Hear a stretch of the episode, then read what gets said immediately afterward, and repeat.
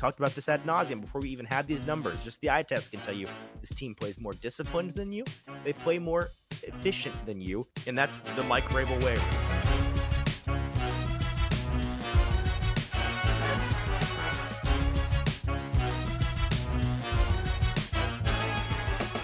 Welcome into the Hot Read Podcast. I'm your host, Easton Freeze, Director of Published Content here at BroadwaySportsMedia.com. We are also brought to you by the 440 Podcast Network.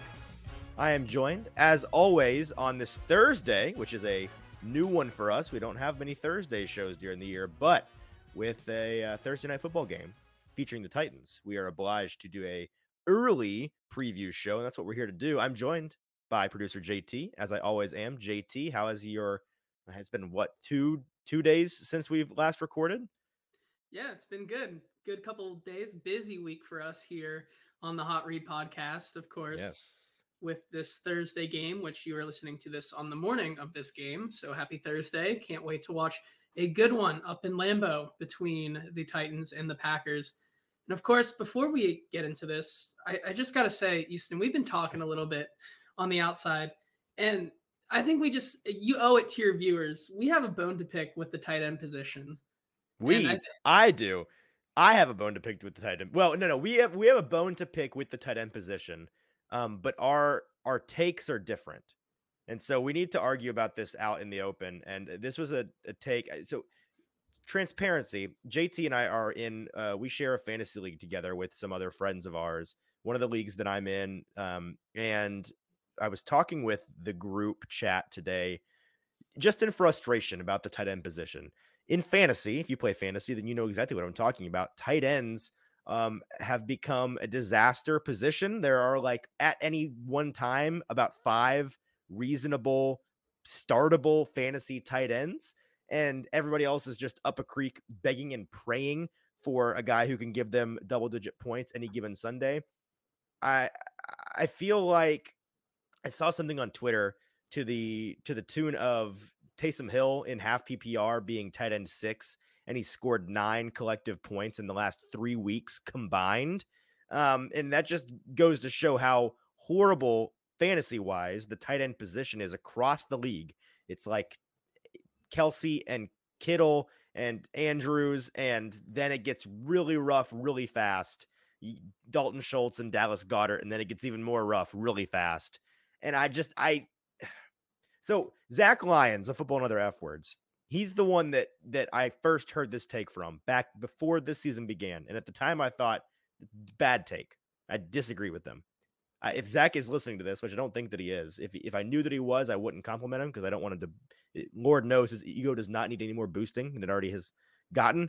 But I don't think he's listening, so um, I'll I'll regretfully agree with him and boost his ego a little bit. I think that it's a good take. JT vehemently disagrees with me. I think that the tight end position on the roster in fantasy leagues should be done away with if and until tight ends in the league stop being bad at fantasy. I think that they, there should be two flex positions and not a flex and a tight end because it's so ridiculous that over half the league on any given Sunday does not have a, a tight end. Essentially, they don't have. They're basically taking a between zero and five points in the tight end position. It feels like, while others are getting 10, 20, 30 from the three or four guys that are the best.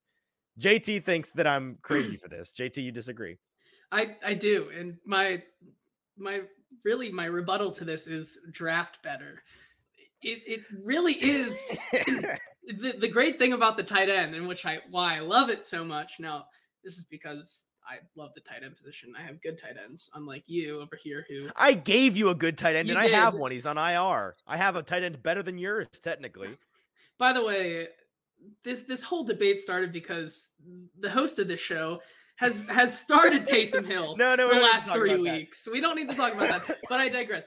The the tight end position in fantasy football, as this take is all born know, of me just being frustrated with Taysom Hill, to be entirely. It is such a positional advantage if if you want it. You don't have to have it, but if you want to have the use the draft capital early in a football fantasy football draft to go get one of those top guys, then I think it's all for it. I think you should have a position just for them because it rewards the people who, hey, I'm going to take this guy who is really good at his position, not maybe not like technically his position because Lord knows Travis Kelce can't block or and say, of those other guys. What's so frustrating is that guys don't get any any credit for the fact that some tight ends are literally glorified receivers and some are literally linemen. And to that I say, if if you want if you want to see it produce in your fantasy lineup, then draft one early. There's three there's three different there's three different categories. You can you can take the pick in the first and second round. You can take an Andrews, you can take a Kelce. You can go in a third round and you can be stupid for the second year in a row and take Pitts, and I'm sure people will do it once again next year. or you can say, okay, let me use one of these sixth or seventh round picks where I could get maybe a wide receiver two or something, and let me get a tight end who's going to produce on a week to week basis. I just think that the tight end has carved out a role for himself, not in like this player is going to get you win you every week, but I think as a roster construction, it, it's it's a pivotal part of the roster. Here's here's my compromise, and ultimately I agree. My take is born of frustration with my crappy tight ends that I've had. Now the good news is I'll get over it soon because I have David and Njoku and he's going to come back and he was good before he got hurt. But I, I, won't go into any more detail because you don't care about my fantasy league. Um, I, I get that. You shouldn't care about my fantasy league. Um, but I think that the compromise here is because so many different tight ends don't get nearly as much share of the passing game. I think that their PFF blocking grade should be taken into account. I think you should take every tight end's PFF blocking grade, divide by 10, and then add those points to the total. So listen, if Geoff Swaim catches one pass for five yards and gets you one point in your PPR league, but he had an 87 blocking grade from PFF, just had a day blocking on the line with the big boys.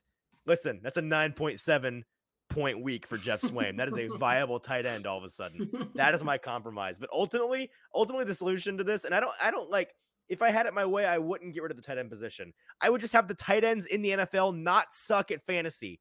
The NFL teams should be like if you ever played on a co-ed softball team where they force you to put a girl every three people in the lineup, NFL teams should be required to complete one pass to a tight end on every touchdown scoring drive. We equity forced by rule. that that is my solution. That is my solution. All right, enough enough tight end fantasy talk. I was just gonna say, let it the viewers, the loyal listeners, let us know what you think of the tight end position. Yeah, and let us know if you if you agree with. Do you think Do you think qualm. Easton's absolutely insane? Because I think he is. Listen, I think we can all agree that the tight end position is frustrating in fantasy.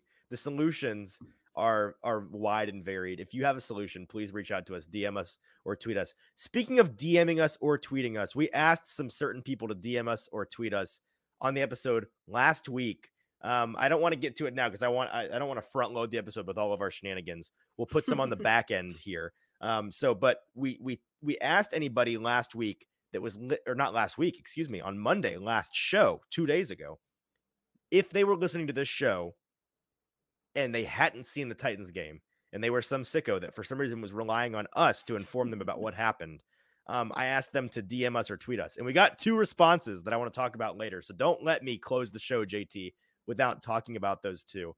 Um, I'll pull those up after the news segment. But today's show, because you're getting this first thing Friday or excuse me, Thursday morning, um, and the game is, if you're listening to this at 8 a.m., the game is in less than 12 hours. So this show is not going to be relevant for very long, and thus we're not going to put a we're going to put plenty of effort into it. We're not going to make it nearly as long as the other shows because there's not as much to talk about. We're going to have a show for you on Friday, a recap to the Packers game, of course.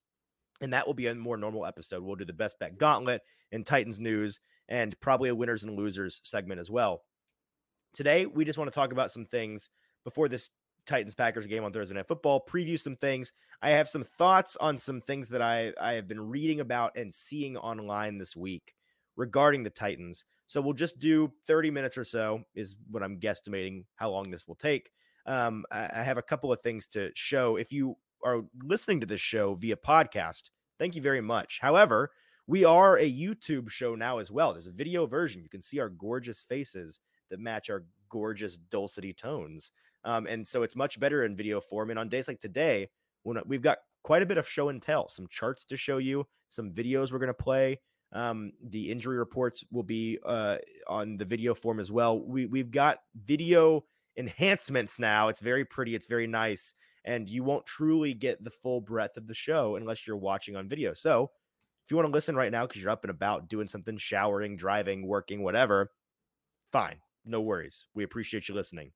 But if you have a chance to watch, go over to Broadway Sports Media on YouTube. Just search up Broadway Sports Media. You will find us and you will find not just this show, but the Mike Herndon show as well, which should be out at some point today on Thursday. We recorded it early as well. And the Football and Other F Words show will be on the YouTube as well each week. Um, we'll have some more video content coming in addition to those things in the near future. So that's exciting. But yeah, watch the video to get the full version of the show.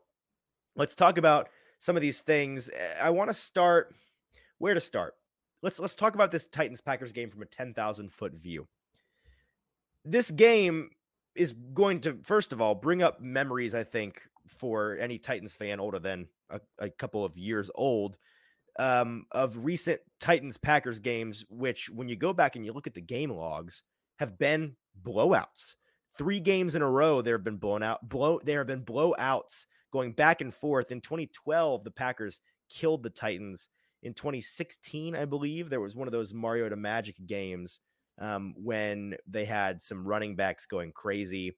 Uh, DeMarco Murray, in particular, I believe, was the back that had a huge game that week. And the Titans killed the Packers, I think, here in Nashville. And then the last time they played in 20, the end of the season, 2019, I believe, um, or 2020, it was very end of one of their playoff run years. They played up in Lambeau uh, at the end of December, and it was snowing and it was a disaster.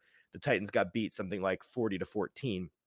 That was a game, if you remember, really the only memorable Titans offensive play was one of the patented Tannehill fakes to Henry up the middle, keeper around the end, off tackle, and he went for like 60 yards through the snow right after half on the, I believe, the opening drive of the this third quarter, which gave all Titans fans hope that the game was not over. It was over. The Packers then scored 10,000 points and killed all your hopes and dreams.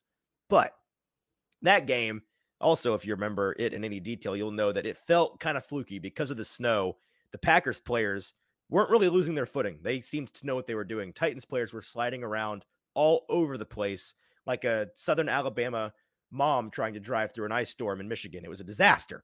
And so I don't think that's going to be the case. Obviously, the uh, weather's a little bit nicer because we're seeing the Titans play in Lambeau earlier in the year. It's going to be, last I checked, hanging around the mid to upper 20s. So it's going to be nice and cold, but we've not seen the cold necessarily impact the Titans in a negative way before. They've won plenty of cold games. It's really the elements that have thrown them off in the past. Uh, really bad rain game last year against the Texans, for example, as well as that snow game example from a couple of years ago. It's going to be dry. So that's the good news for the Titans. They can handle the cold. It's going to be dry. So it should be a nice, perfect Lambeau evening for a football game. And this is, I, I feel like, and JT, I want to get your opinion on this. I feel like these are pretty well matched teams. I think the Titans are a better team, but not by much. And I feel like the matchup is pretty even. These are two teams that have struggled to pass the ball this year. Um, the real big difference is on defense. The Titans' defense is significantly better than the Packers, but the Titans' run offense and the Packers' run offense are really what their coaches at least want to be the foundation of these teams moving the ball offensively. Packers, of course, don't have a Derrick Henry, but they have a very nice two headed monster in AJ Dillon and Aaron Jones, which I expect to give the Titans a bit of a test in this game. And the Titans' run defense has been phenomenal. I'm talking to Mike Herndon on his show when we recorded earlier today. We're recording this on Wednesday night, by the way. Talking about he went back and tracked Titans rushing yards allowed on defense since week two, excluding any quarterback runs. So essentially taking out all the yards that Patrick Mahomes gained, taking out all the yards that um well, I guess he was really the only quarterback in that stretch that ran all over them. Josh Allen ran all over them all over them in week 2, but I believe he excluded that statistic. And they were only allowing something like 45 yards to running backs in the run game per game, which is insanity. I'd expect this game to be a little bit better for their opposition running the ball because they have a much better run game. this Packers offensive line has done a much better job run blocking this year than they have pass blocking. Again, very similar to the Titans. Titans pass rush is going to be able to get home in this game. Their their offensive line has been shoddy to say the least in pass protection. Aaron Rodgers is going to have to get the ball out quickly, which he as a, you know, a pro, very much a seasoned veteran pro, he's going to be able to do that. But it's going to force the issue a bit in the passing game.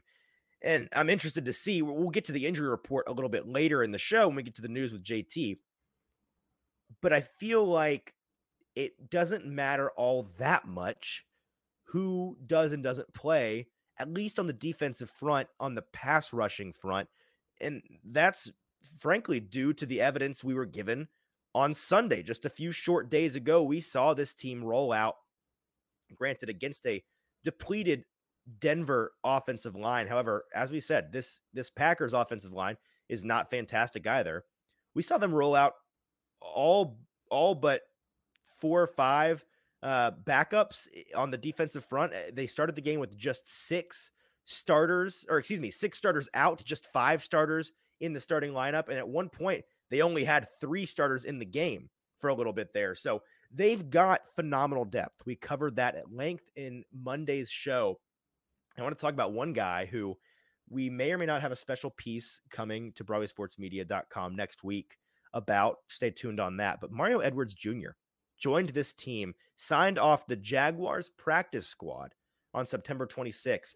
He has more pressures right now. And I've, I have not checked how many games this is through, but he's not played the whole year. I'd imagine he's only played in four or five games, and even less than that if you're counting the games in which he got meaningful snaps.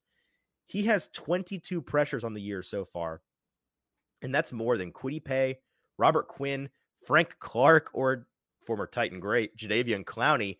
And he is hilariously, as noted by Mike Herndon, who's the one who pulled this stat, just two pressures behind Jaguars' number one overall pick, Travon Walker, despite playing in four fewer games than him. So it sounds like he's played in five or six games this year.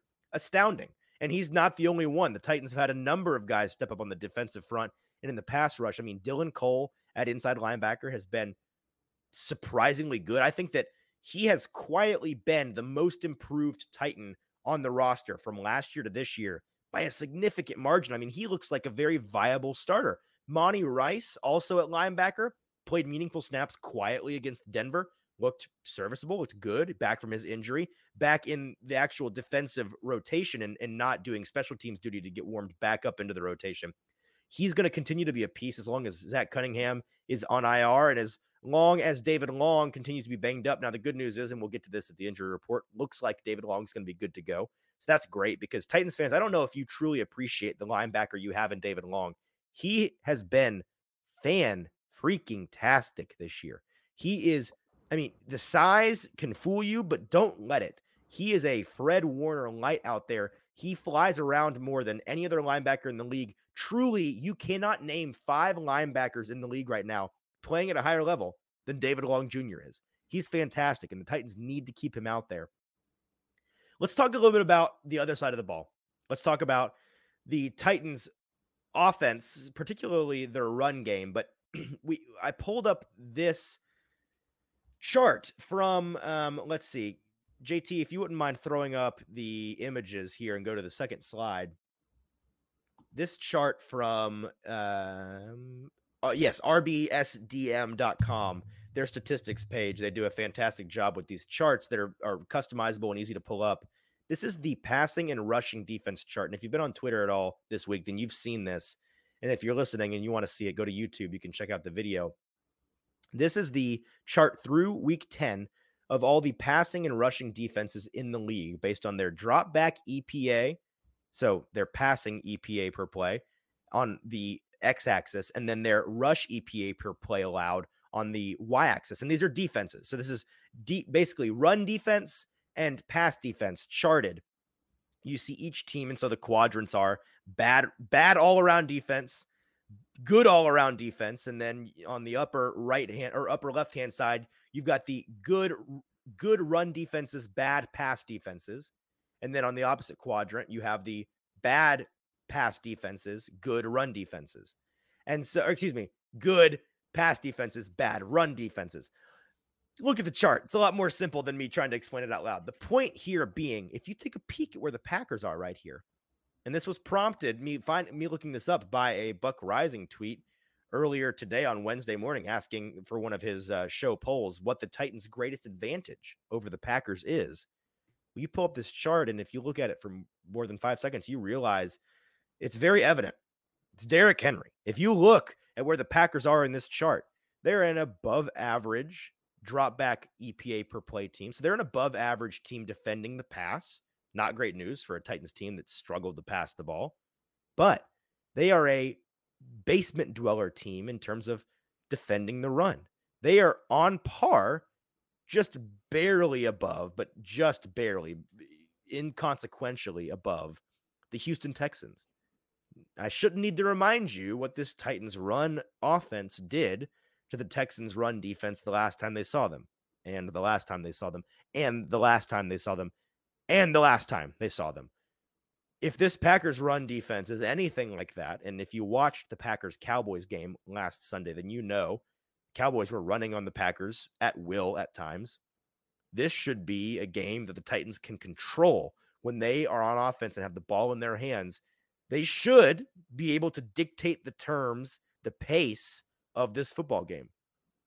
You also look at the rest of this chart and you quickly realize, and the rest of the Titans' schedule, just looking ahead a little bit here, really advantageous towards what they do best and what they clearly want to do most running the ball. Let's look at who they have left on their schedule. Let's see the Packers. Okay, they're a good pass defense, bad run defense. The Bengals, even better pass defense, but a below average run defense. The Eagles, a very good, very good pass defense, but even worse than the Packers and the Texans. 31st in the league, only only better than the Browns defending the run. The Cowboys are just below average as a run defending team, but they're a very above average uh, top 4 pass defending team in the league. So those four, Packers, Bengals, Eagles, Cowboys, all four of them from below average to awful in defending the run, the thing that the Titans eat the most on. And they're all for above average to elite defending the pass, something the Titans already don't do well, so it shouldn't bode well. I'd, I'd bet the unders in the passing game in those games, but frankly, do you think Mike Vrabel cares all that much? If if if you told him, "Hey, on Sunday, Mike, if if I gave you the option to play against a team that was really good defending the run, but they will let anything go through the air. Or, or you can play against a team that they they are going to shut you down with their safeties in their corners. You're not going to be able to pass the ball, but you can run on them all day long. You know which choice he's picking. And it's not close and it's the same each and every week. He wants to out physical you. He wants his team to be bigger, badder, stronger, tougher, grittier than you. And he has built his team around that. And he's built a team that is that on most Sundays. It's how they win incessantly over and over and over. They're six and three, despite being the worst and one of the worst offenses in the league by many metrics right now. Doesn't matter. Mike Vrabel wins because his philosophy, his team building allows for a team that, as we've talked about on this show many times, breaks many norms. Looking at other teams on the Titans schedule coming up, the Jaguars. Well, yikes, they're kind of the opposite. So that that'll be different. Maybe harder for King Henry in that game. They're a above average, pretty good run defense. However, they're a below average, quite bad passing defense. So that's good news. Maybe the Titans game can get the passing game can get get hot in those two Jaguars games. But also, I shouldn't need to remind you which team in the NFL does Derrick Henry historically own more than any other. It's his hometown team of the Jacksonville Jaguars. So will it really matter that they're slightly above average as a rushing team? We will see. And then there's two teams left the Titans face that are just bad defenses all around. One, we've already seen them face. It's the Texans.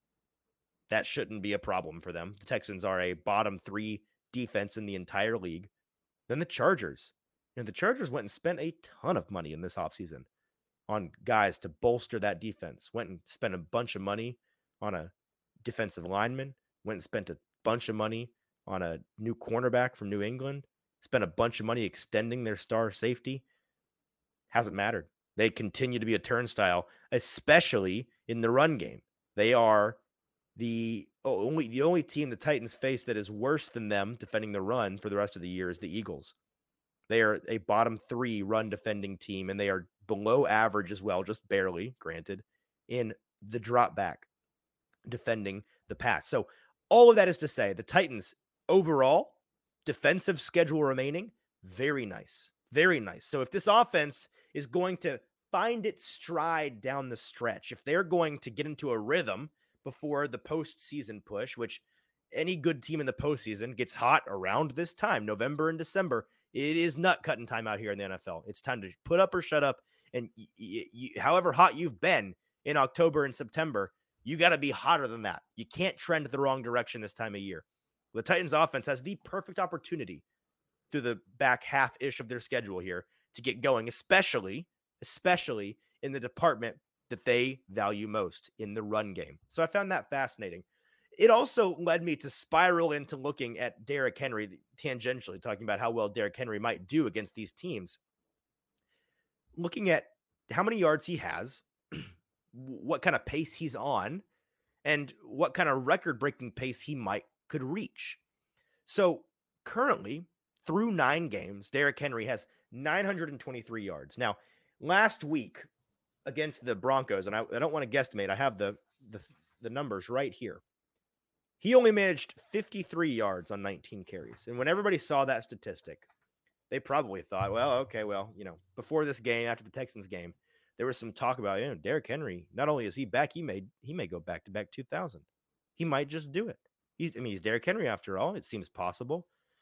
Well, in this past game, only managing 50 yards felt like, oh, okay, maybe let's hey, let's pump the brakes on that take just a little bit.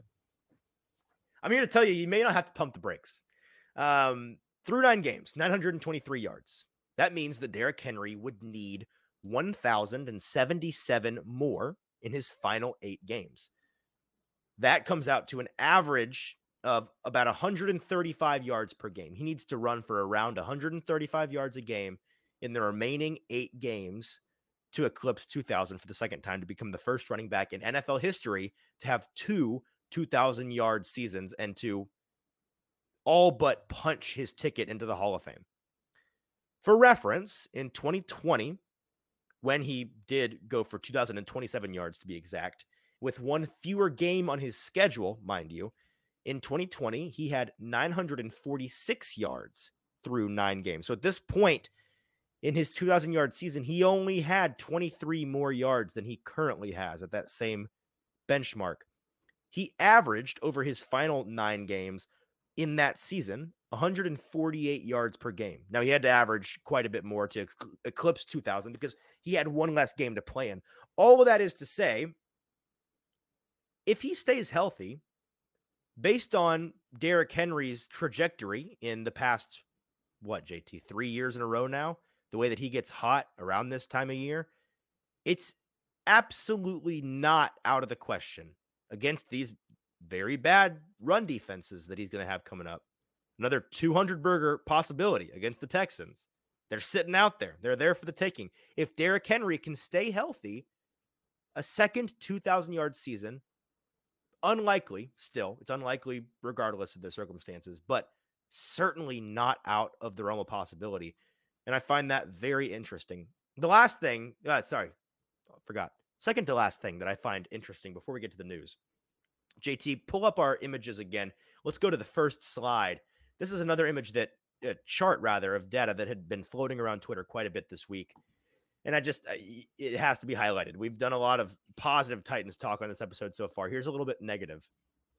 This is the pass protection ratings it's a it's an aggregate grade put together combining averaging each team's PFF blocking grade, pass blocking in particular, as well as their ESPN pass blocking grade. The Titans come not just in last in the league, 32nd overall, they come in dead last. If you aren't looking at this image right now, the grades are on a color gradient blues the the best team is a dark navy blue the worst team is a very faint baby blue nearly a white the gradient goes very smoothly all the way down, all the way down the chart. Keeps getting lighter and lighter, but ever so slightly until you get to the Colts at 31st. They have a 26 score. So the last couple of grades, a 34 for Washington, 31 for the Bengals, 29, 28, 26 for the Colts. Then you get to the Titans, and the gradient turns white all of a sudden. You go from 26 to 7. 7. Those last couple grades went 38, 37, 34, 31, 29, 28, 26, 7. Holy smokes. And it gets worse. It gets worse than that. Let's okay, let's check the two grades that they combined. Where where'd they get a 7 from? All right, ESPN gives them a 22. Oh, so based on ESPN's grade, actually, they're not the worst. There's a couple teams on this list that are worse than them. Well, let's check out PFF. They've been doing this longer, right? Oh, PFF gives them a zero. A, a, z, a zero grade on pass blocking. I had somebody ask me on Twitter, is that, are we sure that's right? How's that? Pot? How can you get a zero? They're not getting sacked every single play. Now, to be fair, I think that these grades are given out on a zero to 100 scale. The best team is automatically given 100. So the Ravens have 100, their PFF score. The Titans, the worst team, got a zero. And I think all the other teams are slotted in between there on a scale. They use those as the goalposts. Makes sense. Kind of unfair for the teams to get 100 and, and zero, but those are the benchmarks. Needless to say, PFF feels very confident that your Tennessee Titans are the worst pass blocking team in the league. And if you've watched them at all this year, I'm not sure how you could argue with them. We've seen how bad the Colts pass defense has been. It got Matt Ryan benched, probably got Frank Reich fired, and it probably sent our buddy, old crazy Uncle Jim Irsay, back into remission. But the Titans have somehow been dramatically worse than them. Dramatically. Is this Titans offensive line going to get better? This is the question. And it's it's on the surface a wishful question because it's like uh, you're halfway through the season. The personnel's the personnel. What do you mean? Like they're not. No, they're not going to get better. Obviously not. But then if you know anything about the Titans' history as a team, then you know. hang on a second. The Titans' offensive line coach is Keith Carter. Okay, Keith Carter's a really good coach. He is, and historically, over the last three, four, five seasons he's been here in Tennessee, his offensive lines have always started very slow, kind of like Derrick Henry but even more dramatic and, and more uh, patient throughout the season. You have to be more patient, that is, because these offensive lines of the Titans over the past couple of years, many times have started out the year bottom 15, bottom 10, bottom five in the entire league, especially in pass protection, because the Titans have never been a passing team, they've been a running team. Throughout the season, though, these offensive lines have gotten dramatically better not great, but they've gotten above the halfway point, above league average in both run and pass blocking. And that's been a, a credit to Keith Carter and his coaching staff. Are we thinking that this is going to be the case this year? Maybe. I, I feel like we've said these things before about the Titans where, uh, guys, this is the personnel. It's not getting better. It's fair. It's it's not. This is Dennis Daly. I'm here to tell you as much as I have, I shouted from the rooftops from um, for a month before I finally shut up about how Dennis Daly has to go. Do anything else. It's futile. They're not going to. He is what they think is their best option, which is just a scathing indictment of how bad their options are. Horrible. It's all they've got. There's no more trading. There's no more guys to elevate from within. This is who they're rolling with. Oh, and by the way, they'll be rolling with one less starter. We'll get to that in the news on on this Thursday night football. Uh, uh, Ben Jones will not be playing. but this Titans offensive line, on one hand, I guess I'm, I'm floundering a bit here because, frankly, I'm trying to come to a conclusion, and usually a conclusion is an answer, and there's not an answer here, is there? There's not. This offensive line, it would be hard for them to get much worse. You can't get worse than a zero. They're at a seven right now. This conglomerate grade, they don't have much room to go any lower. But can they get much better?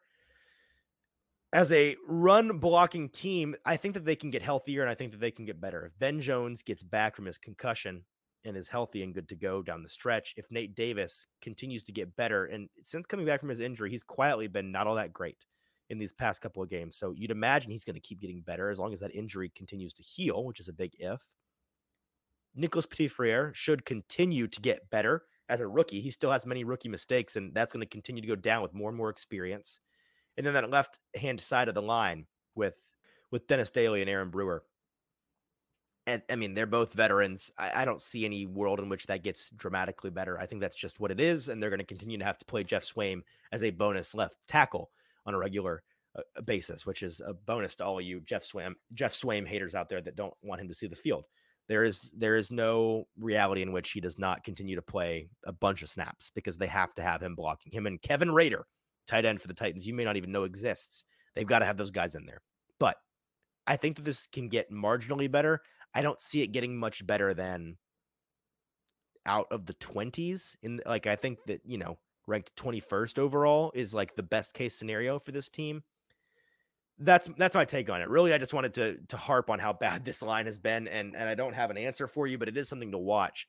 The last thing that I want us to talk about before we get to the news and then we get out of here is this segment from ESPN's NFL, I believe it's NFL Daily. JT, do you know the name of the show?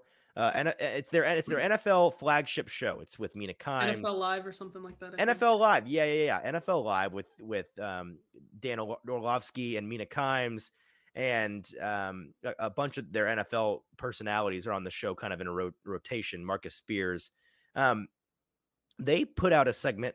I believe it was yesterday, but I could be mistaken. This week at some point, they talked for about 10 minutes and it was a clip going around Twitter quite a bit. So much so that I wanted to break it up and us to listen to a little bit of it on the show and talk about how if you are a Titans fan and you listen to this video, there is no way that you don't listen to this and think, "Oh, they ESPN did did they accidentally or intentionally secretly get Mike Vrabel's football manifesto because what they're talking about, these trends in the NFL right now, revolving around the run game and the pass game and how defensive fronts are needing to be built, is precisely what Mike Vrabel believes in as a football coach, precisely how he coaches his team, and precisely how he and GM Jon Robinson build this football team. Now, whether it's for right or for wrong, there, there's criticisms both ways, but the trends in the NFL that they're about to talk about, and we're gonna, I've split this clip up.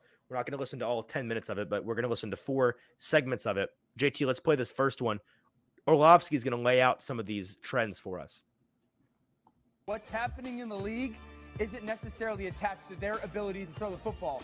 Really, the most dominant aspect of theme wise going on in the NFL right now is return of the run game. Marcus Spears is going to love this one. So we're going to start here. Right now, league wide average this season in 2022, yards per completion is at 11 yards. Look at this number for home.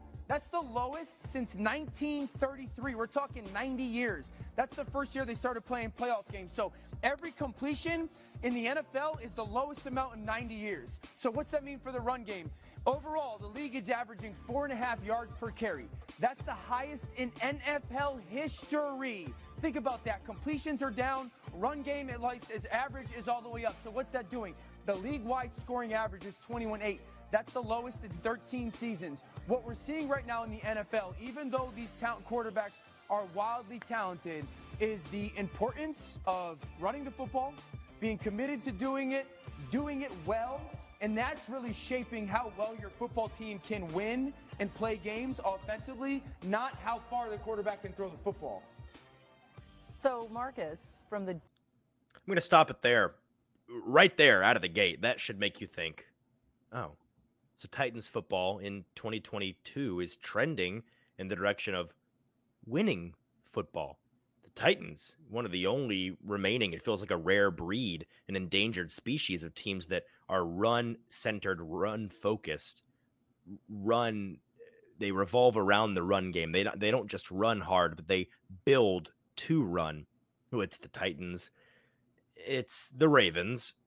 It's the Browns to an extent, it's the Colts. To an extent, it's the Steelers, but not really because Najee Harris has been kind of a bust. To an extent, it's the Texans.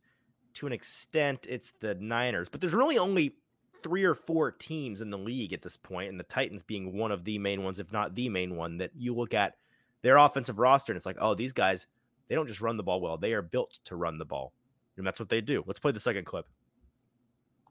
But how have D lines affected what these offenses are doing? You know, I go back to when you and I were covering SEC Network, and I had a conversation with Nick Saban about how differently he had to start recruiting because of the way offense was morphing into athletes in space and quarterbacks getting the ball out of their hands quickly and you had to have big you had to have dudes that were athletic enough to pursue from behind and you had to have long rangy linebackers in order to cover these tight ends who were now being ushered into offenses as being premier guys as we still see with Travis Kelce and obviously talking about Goedert who just got injured when I was even in the league your D tackles were 350 they were space eaters. They were to they were our job, even when I was playing in a 3-4 with Bill Parcells, our job was to absorb offensive linemen so linebackers could run free. Right? That was the way you stopped the run. Now today, you got Aaron Donald playing D tackle at 275, mm. who can backdoor and is fast enough at times to get down the line of scrimmage to get it back on the ground. But oh, when you miss, it's a gap the size that you could drive a bus through. So now what we're seeing a part of this run game, one, you don't practice it enough. I've been telling you that. Two, you don't have the guys physically that can sustain 40 runs a game. They're just not built like that anymore. I.e., to your point, why do you think that when Jordan Davis is on the field for the Philadelphia Eagles, yeah. the run game is minuscule well, as opposed to him? So that was fascinating to me because not only did they talk about the offensive side of the ball for the Titans there at the beginning, or not talk about the Titans in particular, but they talked to the Titans' strengths. Then they talk about how teams are having to alter their defensive philosophy up front in order, or how they will have to alter their defensive philosophy up front in order to make up for the fact that the run game is tearing everybody apart. It's it's a it's a pendulum like many things like politics in america for example. Anything that swings one way is bound to come swinging back the other way eventually. And that's what we're seeing with the passing versus the running game dichotomy in the nfl the pass game I mean, how long we've been talking about how this is a passing league since, since jt and i were born it's been trending towards and continues to become a passing league well here we are in 2022 and passing is down a 90 year low and running efficient. These are efficiency stats. Running efficiency is up to an all time high. Four and a half yards per carry is good for a third down every single every single set of downs, but it's a third and one. and that's that's infinite first downs. That's touchdowns all day. Uh, statistically speaking, Marcus Spears there some interesting insight into how back in the day, and, and he's right about this, of course the defensive front used to be just big bodies. Like he said, space eaters. That used to be a word that the Mel Kipers of the world would throw around regularly during draft time. It'd be about like, well, this guy, D tackle, phenomenal in the run game, massive, 6'4, 320. He's a space eater. You don't hear that anymore. You hear about guys, like he said, that are quick, fast, big bodied guys, but they're lean athletes, right? They have to adjust to be able to contend with these offensive athletes in space. You got to get the, you know, the Bud Duprees and the Rashawn Weavers of the world, uh, Rashad Weavers of the world in there that are these bigger guys but can run these guys down. You you got to get the Aaron Donalds or the ideal body type, right? Like 260, 270, six, six foot, six one, 260, 270. They're they're big. They got a low center of gravity. They've got the leverage to contend in the run game, but they are athletes like everybody else on the field that's led to when you build teams entirely around that philosophy, that body type, that athlete type, it leads to you just simply not being able to contend with the run game, especially up the middle. And they're about to talk about the specifics. Mina Kimes is going to come in and talk about the specifics of what kind of runs in particular are working so well. But when when they're talking there about when Marcus Spears talks about the fact that these teams used to build on big defensive tackles, big defensive linemen, and they don't league wide anymore. It led me to go look at the Titans depth chart and, and see some sizes and some heights and some weights because I'm I'm sitting there thinking, well, I feel like that's kind of the way that this type because we talked about this, right? The Titans defense phenomenal, phenomenal in the run game. How what are they doing so well this year when the rest of the league collectively is struggling more to defend the run than they literally ever have. How are they so efficient in the run defense while everybody else is so inefficient? Well, let's look at some sizes here. Okay, you've got Jeffrey Simmons, D tackle, 6'4, 305. You've got Demarcus Walker, 6'4, 280. Teair Tart, 6'2, 304. Naquan Jones, 6'3, 313. All of these guys. Mario Edwards, 6'3, 280. The smallest guy on here is 6'3, 6'4 and 280 pounds. And they've got a handful of 300 pounders in Teair Tart and Jeffrey Simmons that they love to set down right in the middle and space eat. And they complement those guys who not to not to discredit their athletic ability, these guys are freaky athletes. They break the mold. They do both things at a competent level. They complement that with guys like Rashad Weaver at 6'4, 259, developed very well as a bendy outside guy. Harold Landry, same kind of body type, even bendier, even faster. Bud Dupree, same thing, bendy, fast, can set the edge effectively, contain the pocket, compress the pocket, or in the run game, like we're talking about, set that edge and force the runs inside where the space eaters are waiting to eat up all that space and give the running back nowhere to go. That is how they are succeeding on defense. And they are once again playing an old school game. And again, this is this is Mike Vrabel across the board. Everything he does w- to his detriment and to his success. We talk about how why is this Titans team so old school? They're so New England. They're so they're stuck in the 90s. This this team is stuck in the past. They are so old school with everything that they do. Well, eventually, old school works again.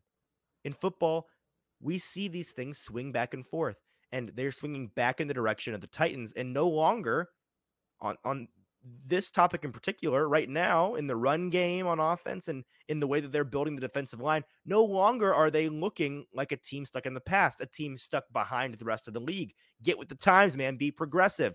Build your team the way you're supposed to in 2022. No, now they look like they're ahead of the curve. When it swings back the other way and you're stuck in the past, you are now ahead of the curve when things start coming back your way. And that's how the Titans are finding success defending the run while the rest of the league isn't. JT, let's play the third clip. You know, my first thought was, okay, well, what is quarterback rushing production? How is that factoring into this? Sure. And it is a big part of the reason why rushing overall is up. Um, but even when you take out quarterbacks, runs only by running backs are up on early downs. So my second reaction was, well, are they running into more light boxes? That's also a league-wide trend. And they weren't up as much. They're up a bit on early downs, but not as much as I thought. What has changed dramatically, and this is what I think is a, is a pretty big factor, is the types of runs we are seeing on early downs. League wide, so far this season, outside zone and inside zone are down, gap runs are up. And not only are they up, guys, they are way more productive on early downs. Look at those numbers on power and counter. And if you don't like yards per carry, success rate is also way up.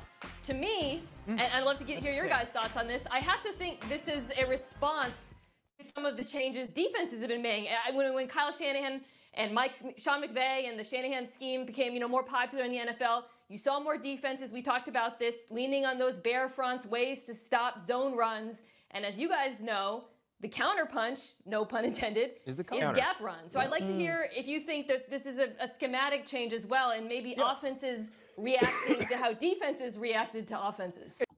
I want to go back to this point right here. Let's pull it back up, JT. I want to pause it on that chart she pulls up. Success for those of us watching. Yep, right there. Perfect. So she has a chart if you're just listening to us.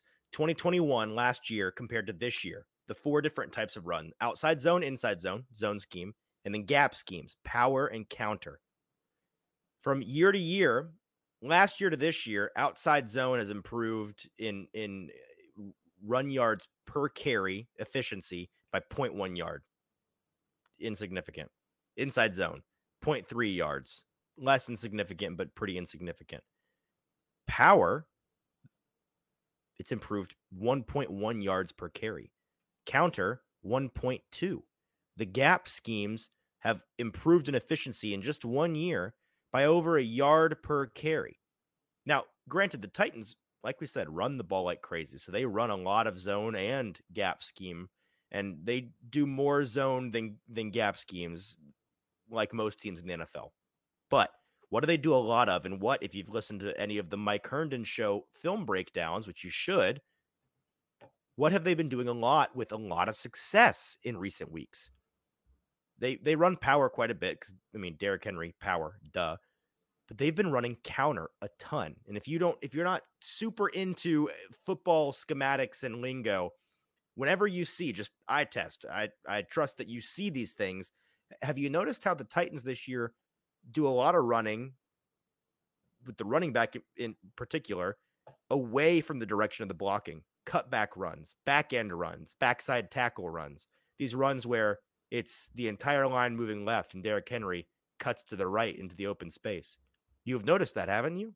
And you've noticed that those are the runs in which they tend to get these massive 8, 10, 12, 13, 24 yard run plays and, and cut off these chunks at a time in the run game. Because teams have done such a good job adjusting to the success of zone running schemes that they've gotten lazy, poor, behind the eight ball defending power and counter, defending gap run schemes. And so the Titans, as has the rest of the league, has have done a fantastic job doing that. And and even though they do more zone than gap scheme running, because they do more running than anybody else, and because running overall is up in in efficiency, that is what is is allowing them, frankly, to be more efficient than you. Again, we, have talked about how the Titans have been outgained in all but one game this year. It hasn't mattered. You know why? Because they've been more efficient than you. We talked about this ad nauseum before we even had these numbers. Just the eye test can tell you this team plays more disciplined than you.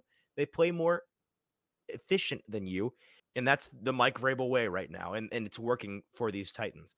All right, I'm getting off my soapbox. I have officially gone 20 minutes over the amount of time that I said I would take. Drink, take a take a shot. That's what always happens. The day that I tell you this is going to be a 45 minute episode and we and we end 20 minutes in, that's the day I want you to stop listening because that's the day I clearly didn't come with the energy, with the juice, with the preparation. I hope that you found that interesting. I found those things interesting. Kind of a random scatter shot um, of ideas from me today, but it's kind of weird midweek. This Packers game, not a whole lot of details besides what we've already covered. It's going to be a fascinating one, and we'll cover them in much, much more detail on, I guess you're listening on Thursday. So on Friday morning in the recap episode. But for now, let's get out of here. Let's talk to JT. JT, you got the Titans news.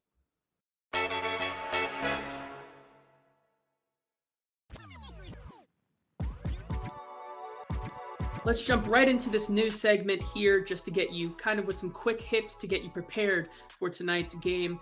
Starting with the injury report, and before we even talk about who's in or who's out tonight, of course, someone who just can't catch a break here in his early, early career, Caleb Farley, is going to the IR for seemingly probably the rest of the year, but just he's, a tough. He, he's done. He's done. He's JT. done for the year. He's done. It, it's a tough break for the for the young kid and the first round pick that the Titans spent a lot of capital on. Yeah, it's it's rough. Um, I, I, mean, I'm not I'm not gonna sit here and do the Jared Stillman take a grave for the guy. Um, I'll leave that gross stuff for him. Uh, frankly, it's it's a bummer, and we'll be able to talk quite a bit about how this missed draft pick or seemingly missed draft pick impacts the Titans as a team and in the team building phase of of uh, the year in April.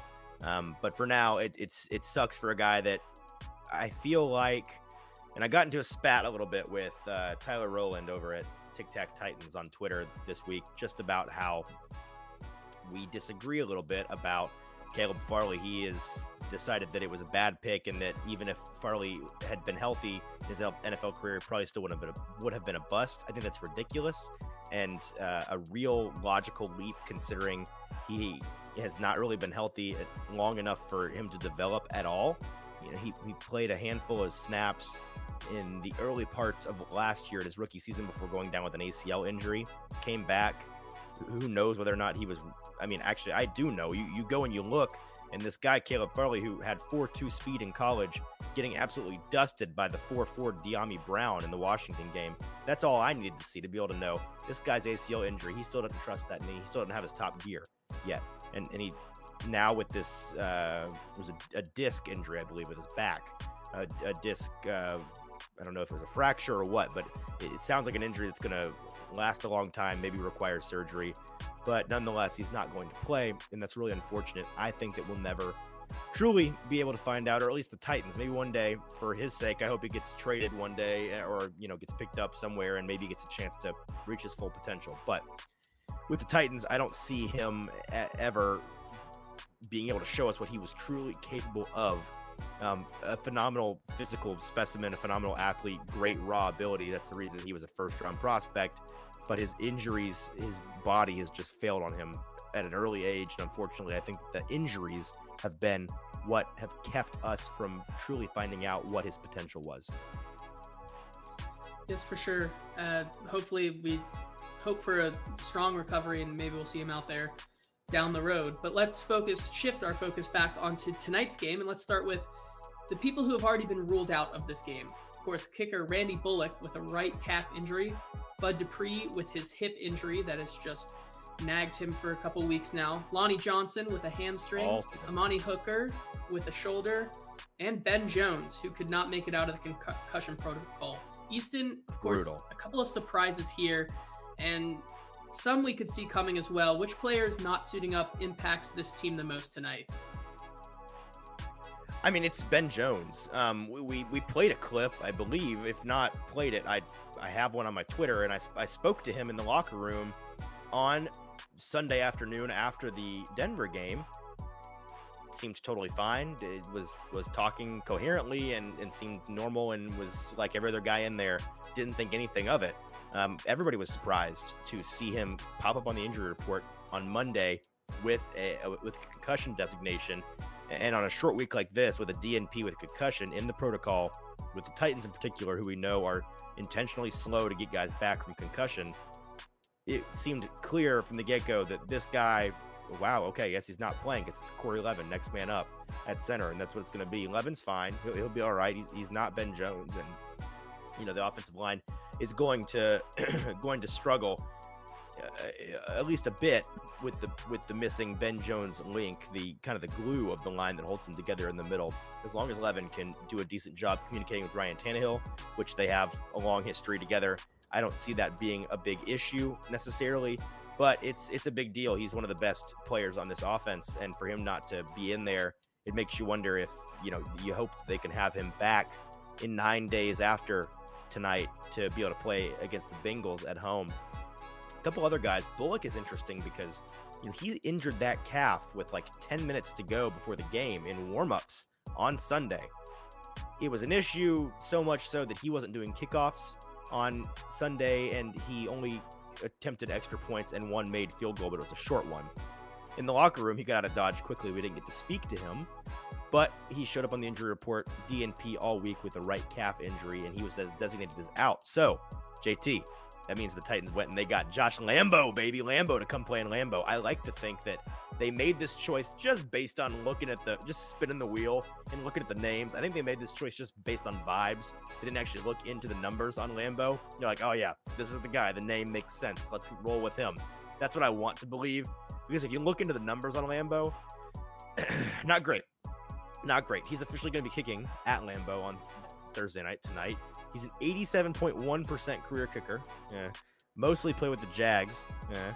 But he lost his job after missing his first three field goal attempts last season, as well as his as two as excuse me, as well as two of his first seven extra points. So um, he can't really be trusted based on recent evidence to make any kicks. And in the Lambeau frigid air, um, I don't, I don't know. I would just say this: if you're a Titans fan, you should be rooting for pay dirt on every drive. It should be touchdowns and extra points to be safe with him, because the last thing you need is a bunch of field goals needing to be kicked by a guy that just came in and is a fill-in uh, in Josh Lambo. Bud Dupree being out with a hip, brutal, stinks don't think anybody can be surprised. It's been nagging him all year, and it continues to get worse and worse. I feel like we made to the B to the point where the Titans finally put him on IR um, because they're going to want him down the stretch, and they have such great depth on the defensive front that they know that they can get away with letting him rest up and get ready for the playoffs. Wouldn't shock me at all. That's the way that they went. Yeah, maybe some Lambo magic for the kicker, Josh Lambo. How many times can we say Lambo in Yeah. one Lambo. segment? Let's look at who is questionable to go in this game. There's only two of them, but still two big pieces on this defense. Jeffrey Simmons is questionable with an ankle injury, but was spotted without his boot today when we're recording this on Wednesday. So yesterday when you were listening to this, but he still did not practice. And then Elijah Molden, who logged a limited practice followed by a full participation and then a limited on Wednesday. Do you think either of these guys will go?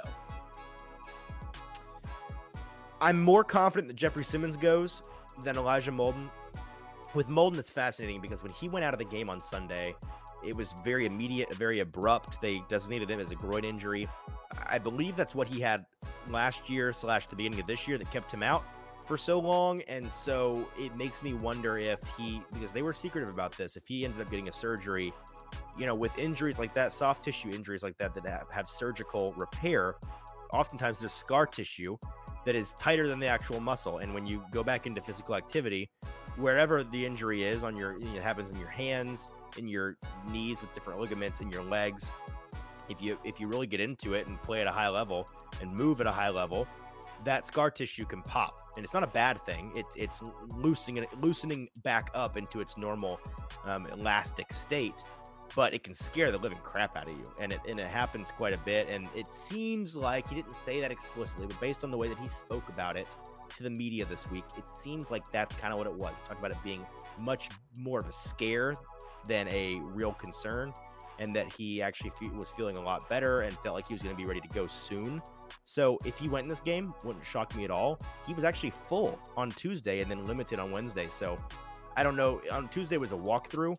So I don't know if that necessarily means there was a setback because on Wednesday they were back full practice again. So if he was, you know, injured, could be full for the walkthrough. That doesn't mean he got injured at the walkthrough and then couldn't go full on Wednesday. It just means different type of practice, different level of participation. With Simmons, he did practice li- uh, limited fashion on Tuesday. I, I you can take it as two ways. One, you know, it's a walkthrough. He was limited because he was able to help walk through, but then at the full practice, they didn't want him out there on that ankle. Maybe, maybe. Um, and maybe that means that he, you know, they they feel good enough about him going, and he feels good enough about going. He says that he's going to be back soon. Again, he didn't say when exactly. It could also mean that you know maybe he did go out there and test it on Tuesday and decided, ah, it's just not happening. It's not happening, and then he's going to sit. I, I feel like the temp- Titans are going to be tempted again because their replacement level guys to fill in for Simmons did such a phenomenal job last week, such a phenomenal job that they may feel like we can kind of roll the dice here. We're playing a road game against an NFC team. We've got a big AFC game coming up nine days afterwards. Why don't we just, you know, why don't we let Jeff get good and right, give him two full weeks to to get healthy again, and then we'll play him again back at home. That wouldn't shock me at all, and uh, I kind of lean towards that's what they'll do. But it won't surprise me if he gets out there. Yeah, and then we have a couple of guys on this injury report who are looking ready to get back out there. Aaron Brewer, Kristian Fulton, and Roger McCreary all off the injury report. So the Titans secondary, at least, is starting to look more and more like itself, maybe for the first time at all this season. Moving on, let's talk about a big key to this game, which will be the running game. I know we've talked about it a lot, but just a couple more stats for you to go into this game. The Titans' run D is allowing an NFL low 427 yards since week three. That's good for an average of 61 yards per game. And on the other side of the ball, the Packers are allowing the most rush yards since week four, with opposing teams averaging over 150 yards on the ground. Easton, I know I saw earlier today that many of these sports books are putting Derrick Henry's rushing totals at around 98 and a half yards, but how big of a game do you think he will have? It's hard to say. Against the Broncos last week, I thought that he'd have a bigger game than he had. I feel like this is going to be a Derrick Henry game. He's going to want to make up for what was supposed to be a Derrick Henry game in the snow a couple of years ago. It ended up not being the case because they had to play from behind so much. I think the Titans are going to want it to be a Derrick Henry game. Um, and, and so I'd be surprised if he has as bad a game as he had against the Broncos. Wouldn't shock me at all if he goes off for 160 for two touchdowns at all. I mean, wouldn't wouldn't even be remotely surprising. I if the props are set around 99, personally, I'd stay away. But if I had gun to my head, had to choose a side, I'd probably take the over. Let's continue talking about this dominant Titans defense. The Titans will be going for their seventh consecutive game with at least three sacks and an interception. If they were to accomplish that, they would be on par with another absolutely dominant defense in the 85 Chicago Bears. Easton, do you think they'll be able to do it? And also, what does this say about this defense who has been banged up but continues to just be on a massive tear? Listen, JT, if you do anything that allows somebody to rationally compare you to the 85 Bears, that's like a joke, right? Like that that's fan freaking tastic if this defense can do that. And this defense is the best the Titans have had in a long, long time. They're phenomenal. Their depth is phenomenal. I'm I'm less I'm really not all that surprised about the three sacks parts. Three sacks part. It's the one or more interception in each game for six games in a row. I'm like having to think back about every interception. It's like, yeah, okay, they did in that game they did, and then, yeah, okay. The problem is Aaron Rodgers does not throw many interceptions. So I feel like the streak probably comes to an end here, but I, I, probably would have said that weeks ago because uh, this seems unsustainable and they continue to do it week in and week out. Uh, the three sacks part, I feel like is a lock. I feel like Rodgers is going to really take a beating in this game if, if he tries to pass much and if the Titans handle the game that they want to, it'll force the, the Packers to pass more than they want to one interception in this game would be big. It'd be massive, and to be able to compare them to the 85 Bears would be insanity. Yeah, and let's round out this um, new segment here with a couple of records close to being broken for this Titans team. Of course, we have Ryan Tannehill, who is on the verge of setting a couple records, actually. Tannehill just needs 20 more pass attempts to meet the minimum in which he will then become the Titans' all time leader in passing rating and completion percentage. He will also be passing former quarterback Marcus Mariota in both of those.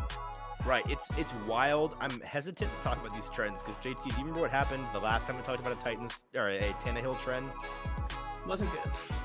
It wasn't good. No, we last trend we talked about with Tannehill was consecutive starts and how he broke the consecutive starts record in the game in which he suffered his first injury as a Titan that kept him out for a couple of games. So um, if if we're talking about how he's been incredibly uh, efficient, he's had a great rating, very low in interceptions, uh, very very high in completions. Like this that might mean this game turns into a complete and utter disaster for him. And if so, that's going to be on the media. We'll take that one for talking about all these records and jinxing him. Um, but it's it's fantastic. And listen, Ryan Tannehill for all the crap that he takes and how this fan base is very lukewarm on him. He's a very good quarterback. He's not an elite quarterback. We know what he is. He's not great. He's a very very good quarterback. He remains a top 15 quarterback in the league each and every year, arguably top 10 in certain years. He's a guy that you can win a Super Bowl with. And we, I won't go into this in detail because I have a philosophy on this. I'll rant about it one day, but you can win a Super Bowl with this guy. It's not easy. It's not going to be as easy as that with Patrick Mahomes, but it is possible. He is good. And then finally, to finish out this new segment and kind of get out of here so we can all enjoy this game tonight, one more Ryan on this team, funny enough, who is record chasing. The punter, Ryan Stonehouse, yeah. now through 10 weeks has what a, a stud, average of 53.2 yards per punt. He outpaces the league record by a whole two yards. Stonehouse is a stud, man. He's been fantastic. The Titans look like they made the absolute right decision moving on from Brett Kern, as much of a legend as he is for the Titans, and he's still hanging around. Stonehouse is a is a monster, and they look like they look like a team that has found their punter for the next 10 years again, which is which is phenomenal. All right, that is it. JT with the news. Thank you very much. Let's move into our outro here. And before you go, uh, not just the normal things. Don't click away yet. Two things to get to before the normal things. Um, except because I want to hold you captive and make you listen, I'm going to talk about them after. Here's the normal things. If you're not a Broadway insider, go subscribe. Got to do that. I'm going to keep it short today. Go subscribe. Cost of a cup of coffee, 99 cents. Use code INSIDER at BroadwaySportsMedia.com to get your first month for 99 cents code annual to get your first year for $20 off, just $49.99. Code annual, code insider at BroadwaySportsMedia.com. Go and do it. You get all of our fantastic content. The Mike Herndon Show out today, a day early because the Titans play the Packers tonight. Go and check it out. I'm the executive producer of that show. I am a, a kind of a co-host with Mike Herndon himself. We talk about ball If you want to watch that full show, got to be an insider, but you get the free version on YouTube and you can listen to the first half ish of the show for free. Go and check it out. Also, if you are a small business owner here in Middle Tennessee and you are interested in advertising with us on the show or one of our other podcasts at BroadwaySportsMedia.com or at BroadwaySportsMedia.com on the site with our different articles, we would love to have a chat about that with you. Uh, we have thousands of eyeballs and ears and hundreds of thousands of eyeballs and ears on social media each and every week and month. And so we we would love to be able to utilize our audience to advertise for you, small businesses, local businesses, helping out other local businesses. Please reach out to us and we can just chat about that uh, via email on the website or via social media. You can reach out to me or Broadway Sports, Twitter, or really anybody affiliated with the company will direct you in the right place. All right. Now, two things. First of all, on the last episode on Monday, we asked a couple of you uh, we asked all of you actually and got responses from a couple of you. If there's anybody that was listening to this show on the our regular Monday reaction show that was doing so after having not watched the Titans game, that you were relying on us to tell you what happened. We thought you were sickos and we wanted to hear from you. We got two responses. The first response was from a guy that I'm familiar with on Twitter, Jacob Sane. He uh, DM'd me. He said, Hey there, I'm the sicko who didn't watch the game. Jacob, I hope you're listening to this. You asked me to DM you. I live in Missouri now, so I don't get to watch many games live. I did listen to the Titans broadcast with NFL Plus, and with that, I'm able to watch the game after it's over. However, my wife and I both got the flu this weekend. Sorry, hope you feel better. So, listening to a recap pod is about all the energy I had for today. Thanks for the timeliness of your recap pod. It definitely gives me something to look forward to on Mondays, unless we lose, in which case I usually need some time. Yeah, we know some of you need some time because our numbers are down with the Titans lose. You should just, you should just bathe in your hatred for the Titans when they lose by listening to the show. Don't avoid it. Confront it head on. It's better for you. It's healing and all of that. We also heard from. All right, I found it. Kyle Mordecai at the Mords32 on Twitter tweeted me on Monday uh, at five o'clock. He said, At Easton Freeze, I just finished the episode from today and I feel personally attacked. I did not watch the game. I was working. How dare you make money and not watch the Titans? Uh, you should do what I do. I make money watching the Titans. It's pretty pretty cool. Uh, I uh, but anyway, thanks for keeping me up to date. Tighten up, he said. Um, so thank you to Kyle and Jacob for being the sickos that listen to our show. I don't know whether to be disappointed in you or proud of you for allowing us to be your source of recap. We're a good source of recap, but maybe just you know watch the highlights or something, watch the game. Um, but hey, this is a great place to come if you didn't get to watch the game and you need a recap. We do. I I really do think we. I know we have the most timely review uh, of the Titans game in all of radio, podcast, video, all of national media. We have the first each and every week that you're going to find. We also, I think, have the best and most comprehensive. So great choices all around. Last thing that I got to tell you, and we got to shout out the third person here. if you are not subscribed to the show, what are you doing? Don't listen to shows you're not subscribed to. That's dangerous. It's like taking candy from strangers. Get to know them first and then take the candy. Get to know us, subscribe, we'll be acquainted, and then take our delicious content and listen to it, bathe your ears in it each and every week, and don't miss a show. But you got to be subscribed. And if you're subscribed via Apple Podcasts, please go re- leave, leave a five star review and rating.